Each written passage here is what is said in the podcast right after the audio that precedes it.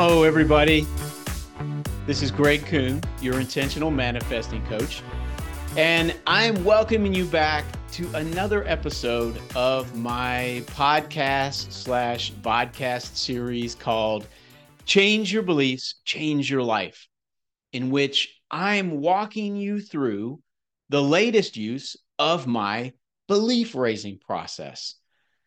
My belief raising process is front and center in my intentional manifesting coaching practice. And it's also a huge part of just about every one of the nine books that I've written. Now, an intentional manifesting coach, I teach you how to manifest better versions of reality in the most important parts of your lives. The, the important parts of your life where you really want to have better versions of reality. And I teach you to do it in a scientific way, but it's not rocket science. I know you can do it. I've seen so many people do it. I've coached so many people to do it. I've heard from so many people who have grown their beliefs into alignment with their desires. And in so doing, have been able to manifest better versions of reality in some of the most important parts of their life. This particular uh, series on Manifest the Big Stuff is about me growing my beliefs about the statement, I am God, which is something that I was told by the gifted spiritual teacher and channeler, Franco Romero, uh, last spring. I realized that although I believed what he said, and certainly I knew that he wasn't telling me that I was the one Almighty God as written about in religious texts. Well, I knew what he said was true. I write about what he says, I talk about what he said. But I also knew that I wanted to grow my beliefs surrounding that statement. So I put to use my belief raising process. My belief raising process takes advantage of, and if you're uh, listening to this instead of watching, I'm holding up my emotional reference chart, which is an ascending list of emotional states that I based on Abraham, Abraham Hicks' emotional guidance chart. The process to grow our beliefs into alignment is actually very straightforward and kind of simple. The first thing you do is write about how you really feel about something. And after you do that, you find the emotional perspective that best matches what you wrote.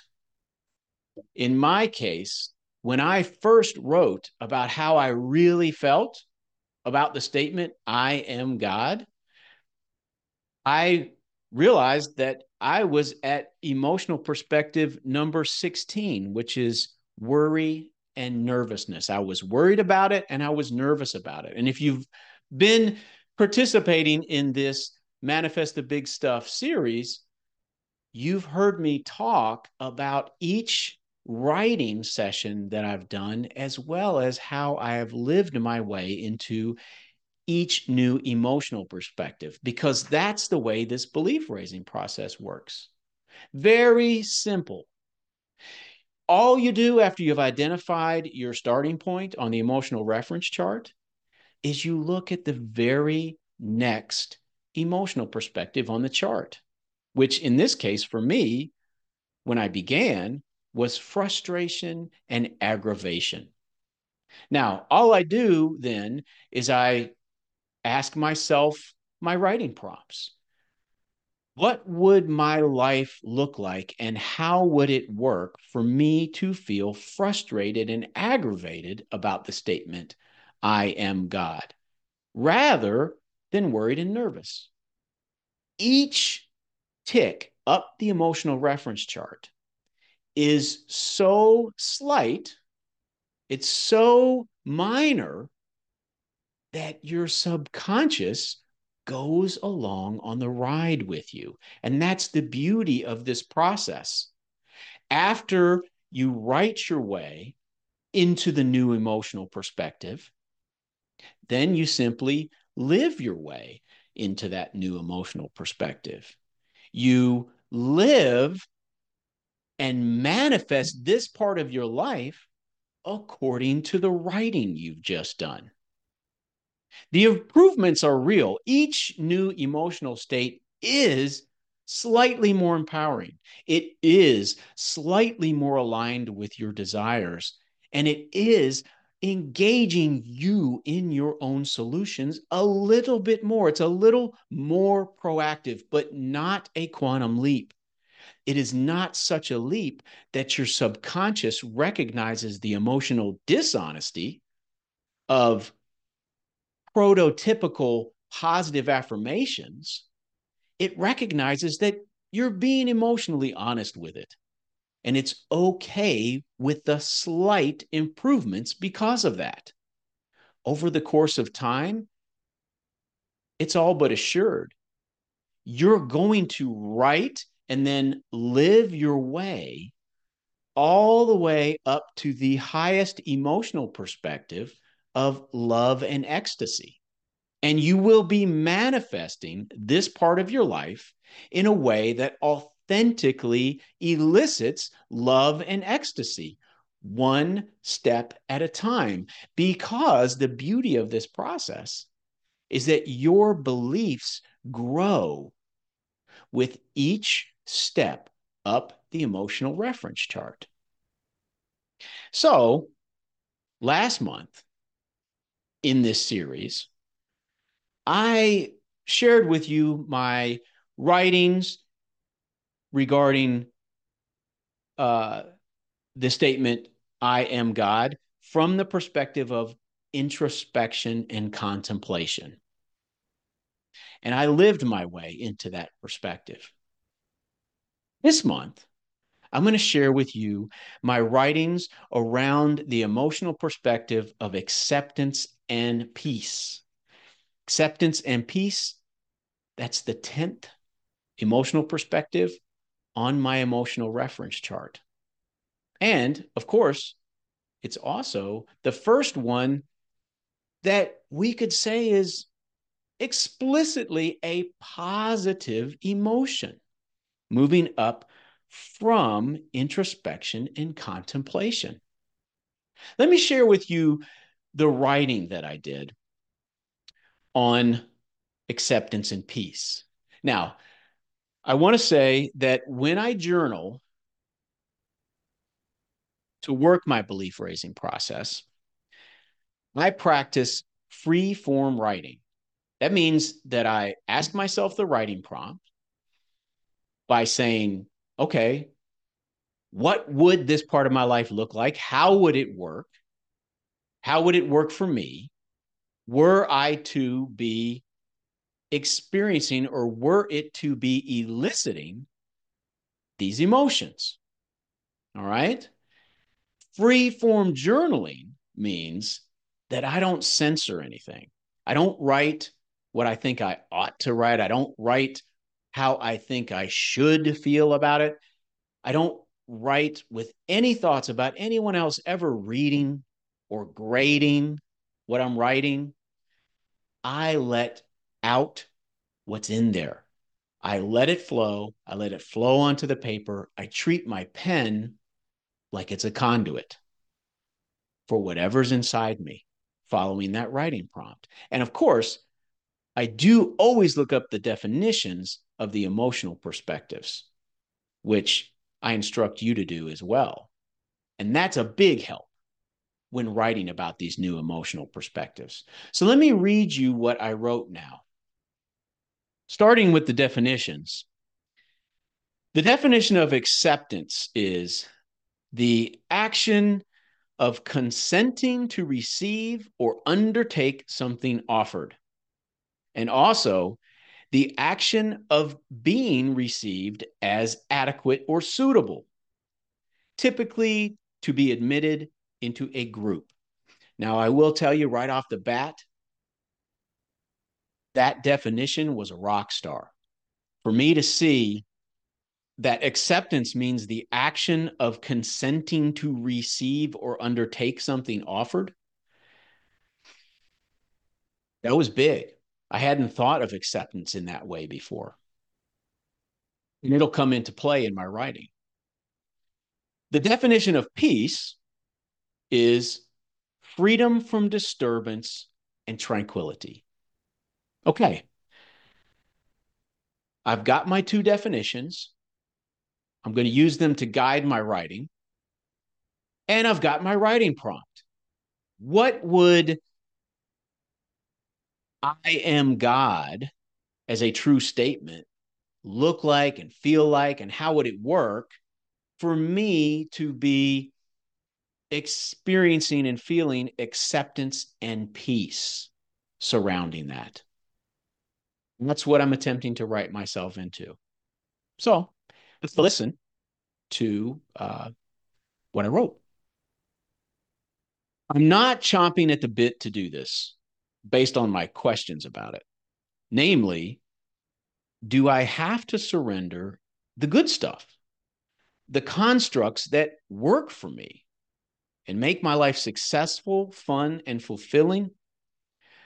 I don't know that that's required. It doesn't seem like it has to be, but I don't know for sure. Those questions are important because I don't want to surrender myself which means I do identify with the constructs. Losing the constructs, any of them, whether they work for me or hurt me, is losing myself at this point. And yet, it doesn't make sense that I could keep some while walking away from others. Maybe I truly don't understand what it means to move towards my inner child my light, love, my inner world. Maybe I don't understand what it means to see through constructs and still exist here as a successful, happy human. And certainly, I don't understand what it's like to live with constructs, if that's even possible, nor if that's even necessary. Bottom line is that I'm not at an emotional perspective where I can see and understand this in a way that's encouraging, let alone makes sense. Fortunately, all I'm tasked with here right now at this perspective is to consent to receive and undertake this journey. It's peaceful to embrace that I don't have to know all about this journey from here that I don't need to know what will happen and how it will work. That's not even something I'd want to put together from acceptance and peace, not when higher perspectives are ahead. Do I consent to receive these instructions? Do I consent to undertake reunion with my inner child? Those are the questions here at acceptance and peace which actually do make me feel at peace to not have to know all about it and how it will occur. To allow myself to receive the love, mastering duality for me requires me to become much more familiar with my inner world. Mastering duality doesn't mean perfection. Duality erases the possibility of perfection because it creates distance and time. Mastering duality allows you to manifest and engage with reality. Growing your ability to do that is as much an inward journey, if not more so, than an outward one. It makes your life better right now to master duality you can experience the success, joy, and fulfillment possible for you right now with it. And mastering duality reveals fruitful pathways to your inner self, the love, the light you really are. What parts of my constructs are standing between me and my true self, my light. I know there are some between us because I can feel their shadows. They cast painful shadows. They cast painful feelings as their shadows. Do I have to give up the good with the bad to go toward my true self? Nope. I'll just have fewer things blocking the light. Mastering duality helps you understand that there are things blocking the light incapable beliefs and inadequate engagement. And it helps you get rid of them by replacing them. What common characteristics do we find in parts of reality where our light is least obscured by parts of our constructs that don't serve us? Well, formative evaluations, not summative ones, no ultimatums, just learning, growing, and change. Using feelings as feedback after processing them. Being fulfilled by my efforts, even before my achievements. This is cool. Okay, I will undertake this journey to my inner child, my inner light, to love. Why not? Is the last thing I wrote. And as you heard from that writing session, those definitions proved incredibly handy, which is very often the case when working this belief raising process. Looking up the definitions before writing about them is incredibly helpful in identifying ways of seeing not only the emotional state, but myself and the world around me. So to see this uh, emotional perspective as one where I am agreeing to receive something, acceptance was huge and came through in my writing. It was pivotal in helping me ease into this new perspective. It took so much pressure off of me. In fact, it started to make manifesting this part of my life much more fulfilling because I could truly see for the first time that this was going to be an inward journey, a completely inward journey. And while I knew that logically before I ever started working the belief raising process again, there's a real difference between intellectually understanding something and knowing something through practice, knowing something in the core of our being. It's the difference between pitching a tent and building a house. And when we work the belief raising process, we're building a house in each new emotional perspective. And in this case, as you heard in my writing, some very pivotal things emerged. I talk daily and reference daily the obstruction metaphor. That's a keeper. And it came out of this writing. The idea that who and what we really are is light and love or God, and anything that stands in the way of that being reflected back to me by the reality that my beliefs are manifesting, anything standing in the way is nothing more than an incapable belief. An incapable belief that I inherited from my caregivers who had the best of intentions and are incredibly gifted people incredibly accomplished and loving people. But like everyone else, we're human and did pass along to me beliefs that now prove themselves to be incapable as an adult. Because it is our beliefs that manifest our reality. In the previous emotional perspective writing, in last month's episode, November, I was struggling with that question. Will I have to give up everything that makes me me? Because I like a lot of what makes me me. This writing session gave me the answer, and I loved that answer. No, I'm not surrendering who and what I am during this time that I've been gifted here in this wonderful space four dimensional space time that we call Earth, the universe, life.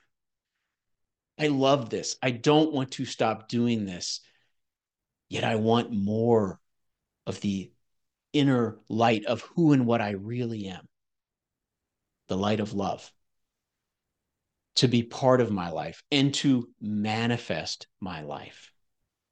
And to do that, as this writing revealed, all I need to do is to remove and replace the obstructions that are casting shadows of pain. Those obstructions are my incapable beliefs. And wouldn't you know it? I learned that. I learned that changing my beliefs is the pathway to love and ecstasy regarding I am God by changing my beliefs. it always works that way. Now, I was not where I wanted to be long term regarding the statement I am God. I my goal was to reach love and ecstasy, of course. However, couldn't reach love and ecstasy without first building a house at acceptance and peace. And I appreciate you coming along with me on that journey. I hope that by sharing it, I'm encouraging you to use my belief raising process or maybe use it again. You know, it's always time. There's always room for more love and joy and fulfillment, no matter how successful and happy we are in any part of our life. Next month, we will get into the emotional perspective of interest and inquisitiveness. And I can't wait to share with you what came out of that. In the meantime, please keep learning, growing, and changing. Keep believing. Keep manifesting. I will do.